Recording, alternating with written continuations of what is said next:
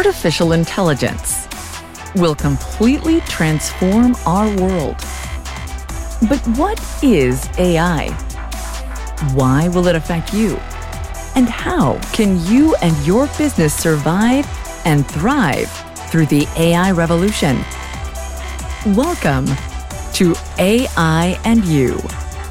Here is your host, author, speaker, and futurist, Peter Scott. Hello and welcome to episode 112. Last week, I started talking with Cansu Canca, who is calling in from Turkey. She is a philosopher and AI ethics consultant and founder of the AI Ethics Lab, prior to which she was on the full-time faculty at the University of Hong Kong and an ethics researcher at the Harvard Law School and many other organizations. She has given over 100 talks on AI ethics, including her TEDx talk, How to Solve AI's Ethical Puzzles. And she was also listed as one of the 100 Brilliant Women in AI Ethics. Last week, we talked about her journey coming from the field of medical ethics into AI ethics, what the experience of a company working with the AI Ethics Lab is, really getting an idea of what it's like on the front lines of making ethics work in the use of AI right now. Without further ado, let's get back to the interview with Cansu Canca. So you mentioned a couple of key words there, control and privacy, and the impact of AI systems perhaps on how they influence people's thinking. And I know you've done some work with search engines and their impact on ethics. Could you describe what you've done in that respect? Sure. I mean, I think that something that is very interesting is our life, our access to information, our access, a lot of the questions that we are asking now is through some sort of search engine, which is, it obviously was not the case before the search engine. So it, don't just think about the typical ones like Bing and Google and the DuckDuckGo or whatever one is your favorite, but also think about the vertical ones, like you go to, in order to find the best hotel or the best plane, you're probably using some sort of vertical search engine. Or if you go to YouTube or Facebook, you're using another search to search within their system. So the search engines are really like everywhere to, and they are great, of course, because without them, there would be this like jungle of information out there we never can sort through and get anything out of. So we definitely need them. We know that we need them. We all like them or should like them if not. But like the way that they show information, that they sort this world around us is extremely relevant to how we make decisions. So any question that you're asking, right? If this is about, should I get a vaccination? This question through some sort of search engine, either you're asking this, in social media, which is going to show you different answers, either or platform like YouTube, if you want to watch videos around this question, or you're going to ask this in a search engine, so in something like Google. And imagine the different options, right? Like, first of all, the engine might just show you information that are just plain out false, wrong, which is a problem. Then you're going to make decisions on that information, especially if you don't know what you don't know.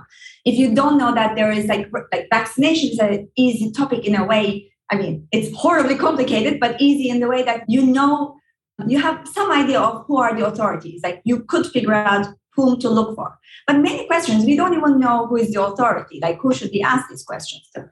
So the way that the information is served to you or the nudges that are provided as you're searching. So the autocompletes that are provided as you're searching, for example, all of these impact your decision-making. And the decision-making, basically, that's just saying that we are free individuals. We have control on our lives, on our bodies, implies that we make our own decisions. We are somehow manipulated in this process. It is as bad as being just manipulated, forced, and coerced. So we are really talking about a major issue here. And I think we came to really realize this with the vaccination, with conversations. I mean, way before COVID, like this was a big topic about measles vaccination, for example, but also the big, big, big event of the elections, both in the UK and in the US. And going back to my personal history narrative of, being in Hong Kong and then finding AI Ethics Lab, AI Ethics Lab really worked out. It succeeded because Cambridge Analytica and Facebook scandal happened, because that was the time that people said, we want to talk about this. Now, who are we going to look for? And that's when AI Ethics Lab became relevant. Otherwise, I could have been doing this on the side forever and no one would know. And that opens up so many avenues of exploration, because the search engines basically answer the question of what's the web page that you're most likely to be looking for. And the recommender algorithms show what conversation are you most likely to be interested in spending your time on. And now these things are starting to converge in that we're likely to get search engines that are conversational, that involve chat bots and something like Lambda, for instance. And then the question is going to be, well, what's the bias in that conversation like? Because there are so many more dimensions it could occupy than just here's a web page. And the recommender algorithms of places like TikTok and YouTube have been dissected and found that they basically radicalize the audience, take them in the extreme of whatever their tendencies are, because that's what will get them to spend the most time on it. And that's influenced those elections, as you were talking about, and the measles vaccination and other conversations that we're only painfully familiar with. And even after this came out, that this breakage of democracy happened because of these algorithms, I haven't seen a whole lot of change, or I haven't seen any visible change in how these things happen. It still seems to be going along. Is this a conversation that's happening behind the scenes anywhere? I'm just not privy to how these companies might be trying to fix their ethical problems? Definitely there's a conversation around this, a huge conversation around this behind the scenes, but sometimes also catches the public attention. But this is a major question and everybody is aware of it. And I would say actually, to my knowledge, at least, most of the companies that I know who are the relevant parties to this discussion are trying to find some way forward, some solution. I don't think the problem here is they are ignoring it. It used to be that. But then, it became, no, this is not a problem that they are ignoring anymore, because the implications are so clear. When an ethicist says here, this might be an implication, it's one thing. When you actually realize that the world has just taken a different course, well, that has an impact. But it is a tough question. I mean, it is a very, very difficult question. The way that I started working on this one was, we wanted to use this actually as a use case when we were designing a workshop. So we wanted to design this interactive, hands-on workshop for non-philosophers to really make them walk through an ethical decision-making. And I mean walk through. So we designed a floor game where they physically have to, as they make decisions, they move, physically move in the room.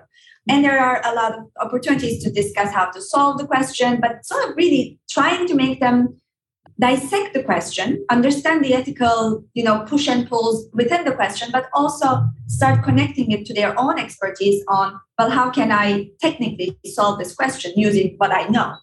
So we use this as a use case. And we worked really anytime you create this particular workshop, what we call the mapping, is one of those that require a lot of pre-work, because we, the ones who are leading the workshop, we have to know all possible scenarios so we can keep leading the group.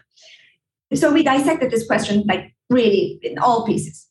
It's a hard one. We don't have an answer after all of them. Mm-hmm. We just don't have the answer to say, and here is the right thing to do. It's extremely difficult. We can say some of the things that are completely wrong. Mm. And a lot of the times the solution is really difficult. We understand that, all of us, I think, understand that we don't want fake news. Whatever your fake news radar is catching, everyone agrees we don't want fake news. We might be calling each other's news fake news, but we are still agreeing that we don't want fake news. But it's so difficult to actually say, okay, here's how we are going to implement a technological structure without causing complete violation of freedom of speech and get rid of fake news. It's just incredibly difficult. So It is good that we are talking about it. It is good that we are pushing the companies, we are pushing philosophers to come up with solutions and not just think forever.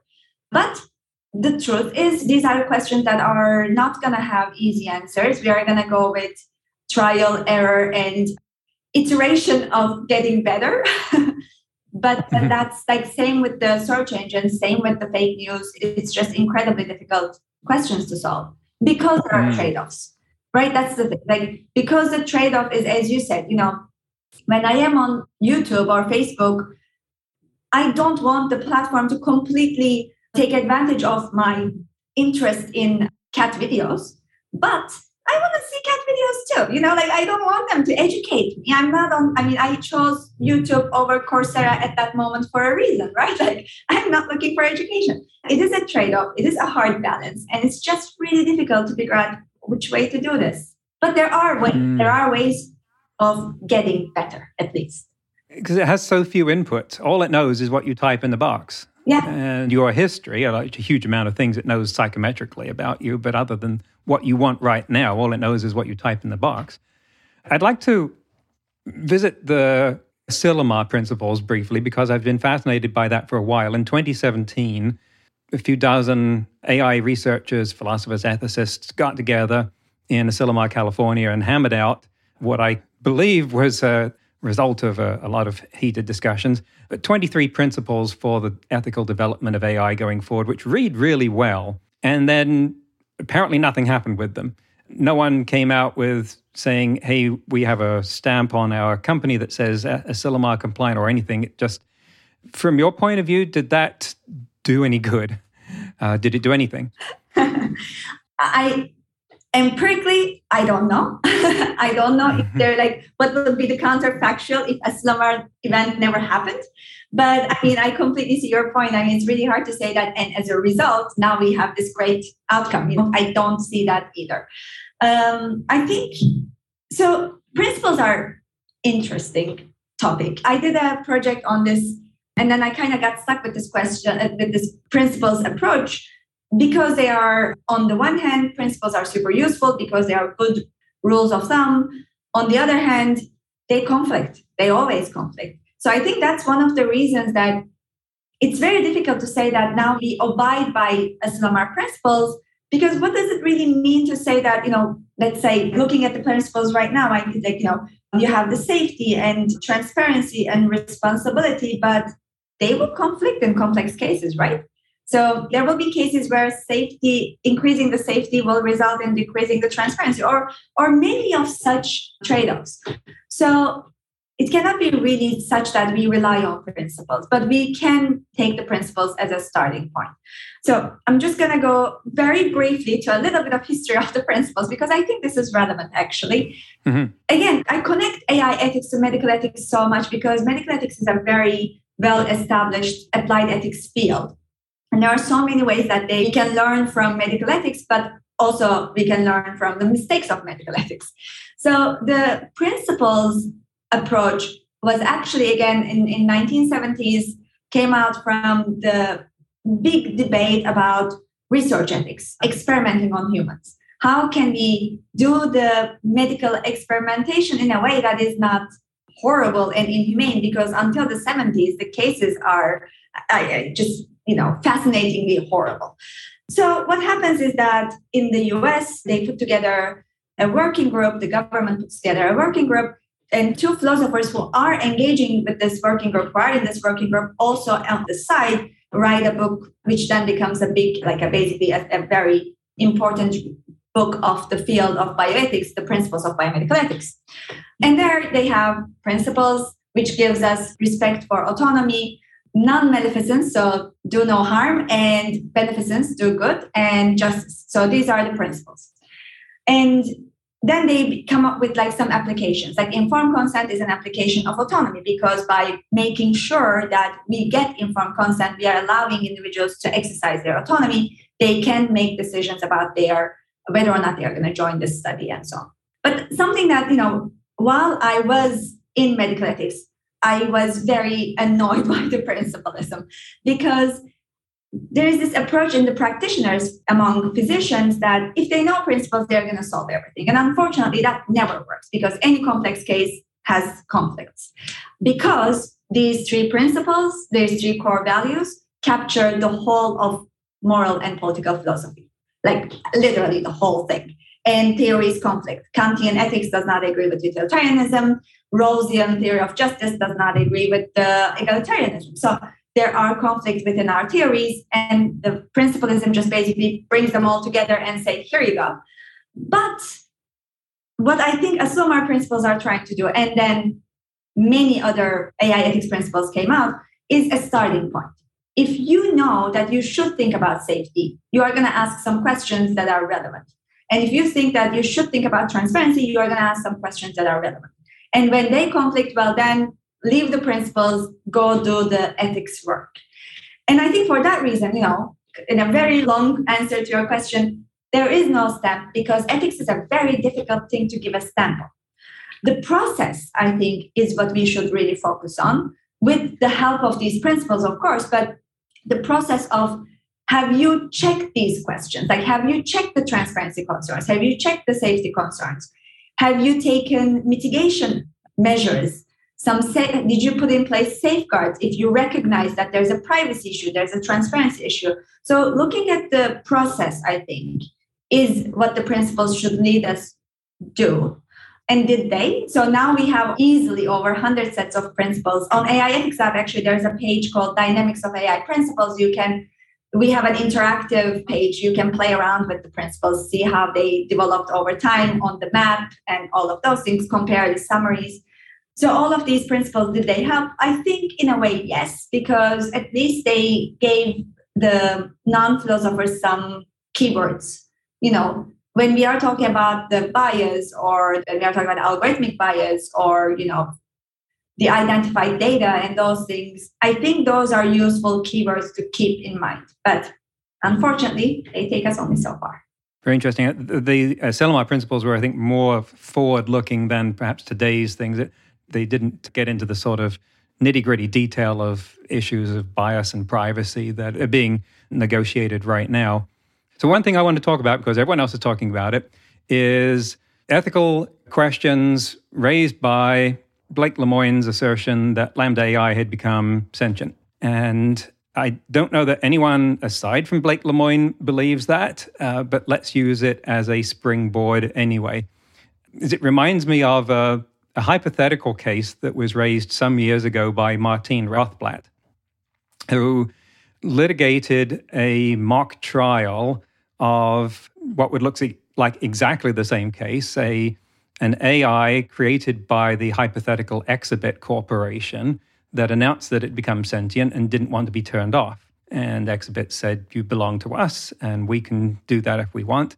And it went to court. Again, mock trial didn't really happen. All the facts were imaginary, but the case was litigated and judged as though it were real, and she won. At some point in the future, that will become an issue where there's more debate than just one person claiming that some AI is sentient and everyone else saying you're wrong. And what sort of ethical guidelines or what sort of rails do we need in a company to help with? Actually, I've got to mention this. This also reminds me of, I was at JPL, Jet Propulsion Lab, years ago when the question of cold fusion came out, when it looked like researchers had discovered a way of making fusion happen with, I think it was palladium or platinum metals, and it looked like it would be really easy to create a fusion reaction. And this memo went out to everyone at JPL saying, because it's a research lab, right? Saying, if you're going to do this, then here are the guidelines. And if you start to observe this level of neutron activity, turn it off and call plant protection. And I sort of imagined a parallel sometime in the future, somewhere like Google, that says, if you're creating conscious artificial intelligence with free will, if it exhibits these capabilities, contact the ethics department. If you can project yourself forward to an era where that's plausible, what would you tell the ethics department to do? Run away. It is an extremely difficult question, extremely difficult. I mean, and I think there are multiple hard questions packed into this. So the most obvious one, of course, is how can you tell when something has a free will or something has consciousness, right? The consciousness is extremely difficult to define, even philosophically, consciousness is extremely difficult to define in philosophy of mind, So we are already struggling with the concept, you know, what makes us the way that we know that we are, all the thought procedures and so on. And then the next question is, of course, put aside consciousness, but what gives something a moral status? So is it being sentient? Is it being, so what is the thing that we are looking at? Is it just free will? Like, do we care only when the thing has free will, or do we care as soon as it says it hurts? You know, like, is this enough? So the first question is, I mean, how do we recognize? Can we tell that we are not being fooled by some word generator versus something that is authentic as the sentient beings that we know? And I'm saying this like purposefully so vague because we don't know what is so authentic about us. You know, like, yes, we have not assembled ourselves or the other animals, but we also don't know, like, okay, so what is it that makes us special or that makes us worthy of moral behavior? Like, we should be treated morally. Why? Or animals should be treated morally. Why? And also going towards animals, do we really, like, how far do we go in treating animals morally? I mean, we know that we are failing on that front miserably. So the second question there is that once we recognize what are the incentives around treating that thing morally, humanely, or just like ignoring that. So that's one set of questions, right? But once, let's say, we realize, okay, this thing has what it takes to be a moral agent or moral subject, actually, in this case, the second question will be, what is it to treat that thing morally? Because we know, like, when I engage with a human, I know from my experience what it means to hurt you or violate your autonomy or those type of things. Like, I know the harms. I understand that from my own behavior, but it might not be the same. You know, obviously, the pain might not be the same type of pain that we are thinking about. The death might not be relevant if you are connected to, you know, if you are a being that is connected to all the other AI systems around the world, maybe you don't even die when somebody turns you off here. What is death for them? What are the things that we consider bad? Are they bad for them? And what are things that we don't even understand? Maybe that's horrible for them. So how do we even understand the scale of harm and moral violation in relation to AI systems? And I think the final thing to keep in mind is that if the AI becomes such that it is like us in a way, you know, it has moral agency and moral, it is both able to act morally and it should be subject to moral treatment, but it is different from us.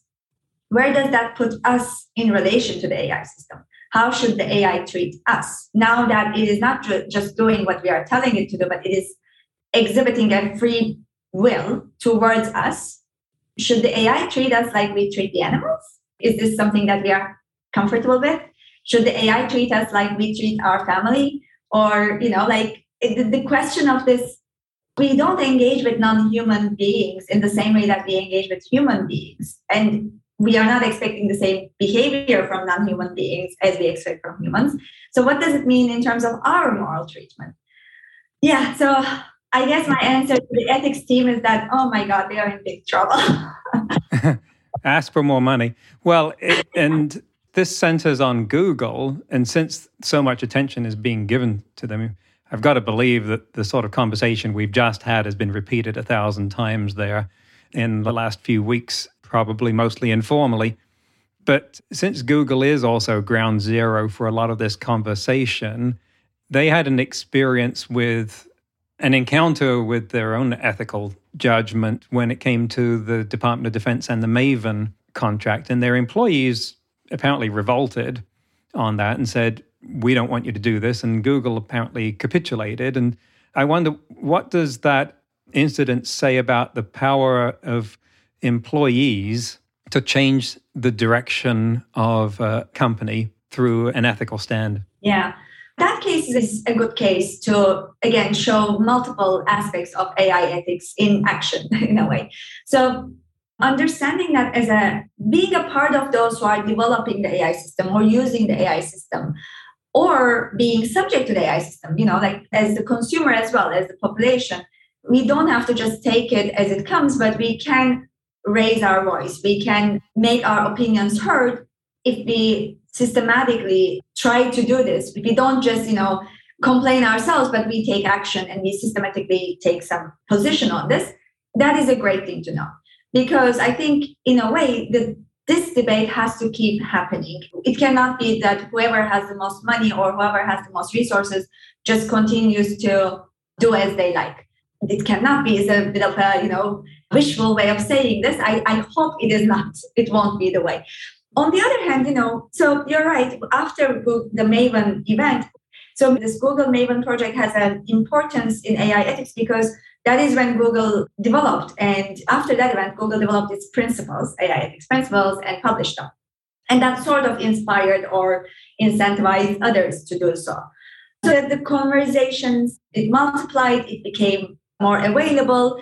It helped raising awareness in the industry as well, in a way. On the other hand, the sort of not so satisfying aspect of this case was that in the end, the principles that they came up with did not really preclude a case like Maven. Because particularly in the case of Maven, it was such that the Google principles basically managed to say that, no, we cannot develop the AI system that you want for the purposes that you want, which is to use it in order to help the military goals. But we technically can still develop it so that you can do, say, search and rescue. The same technology, their principles didn't stop them from doing that. They didn't go ahead, but the principles, if the next Maven case comes, the principles are not actually stopping that engagement. It just has to state a different objective. And I think that was sort of the problem with what was this walkout and that way of debating the principles or debating AI ethics gets you only so far, which is important. So I still think that that was a worthwhile move, but it has to continue in a way that is not outraged, that actually goes into the details of how far do we want to go. It is a valid question to ask the Google employees as well. For example, what do you think about search and rescue AI systems that are going to help for search and rescue? How do you think we should draw the line where we know that technology is often dual use? All of these questions that maybe after the initial reaction that says, hold on, don't go further. But then you have to sit down and make these nitty-gritty discussions. Okay, but don't go there, but exactly go where? How? What is our position on this? What do you think is the right position? And really sort of laying it out rather than leaving it vague. What Google did in the end was leaving it quite vague. So did the employees win in a way in that case, but not really in the bigger picture, I would say. Is the problem that the more we develop AI, the more or the easier it is to make it dual use? It's like educating a person who goes to a job fair and they stop at one desk and it's for recruiting for a hospital, and then the next one over is recruiting for the army, and that person could do either job. I would say, I think this is a technical prediction that I don't know the answer, because you can also imagine that more sophisticated the AI systems become, their capability for dual use increases, but maybe the capability to design for certain goals and block certain uses could also become higher. So I don't know, the technical prediction part, I actually don't know. I don't know if this is, logically, I think either is possible, but I don't know what is the technical projection on this. Right. That's interesting because it suggests a sort of, and this is really speculative out there, but developing AI with moral foundation built into it such that it would object to being used for certain purposes. We obviously don't know how to do that at the moment. I think a different way of saying it could be developing AI with clear value judgments built into it, such that, there's an internal stopping point for certain applications. So I think, I'm talking about a more straightforward, the AI that we are more familiar with.